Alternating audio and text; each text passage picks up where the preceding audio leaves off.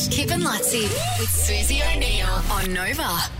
I think this is interesting. Uh, one of our listeners, Justin, got in touch with me yesterday on um, Instagram or wherever it was and said he was listening to one of our podcasts. Now, this was from July 13, 2018. So, what's that? Just over two years ago.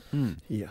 And the story of the day uh, that we're about to listen back to is I guess the Queensland government came out and said that in the event of a pandemic, bureaucrats will be entitled to an extra 20 days leave.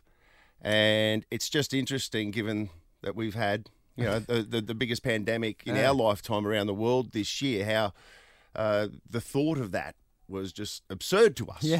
There's a uh, story in, in the paper today about bureaucrats, and so that's like your public servants. Yes. now they've been granted another 20 days pandemic leave.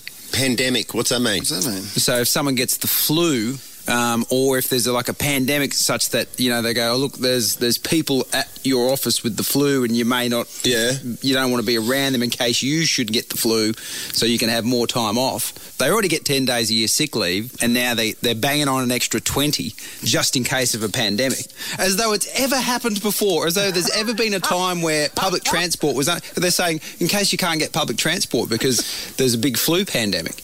It's never happened. It's like oh. they're, they're preparing for the plague. That's What the hell? What are the odds? That's how far it was from our minds back oh, then. That's two years ago. That's almost like the commentator's curse. I feel like it's my fault. You may have started COVID. Ash, Kip and Luttsy with Susie O'Neill. Nova.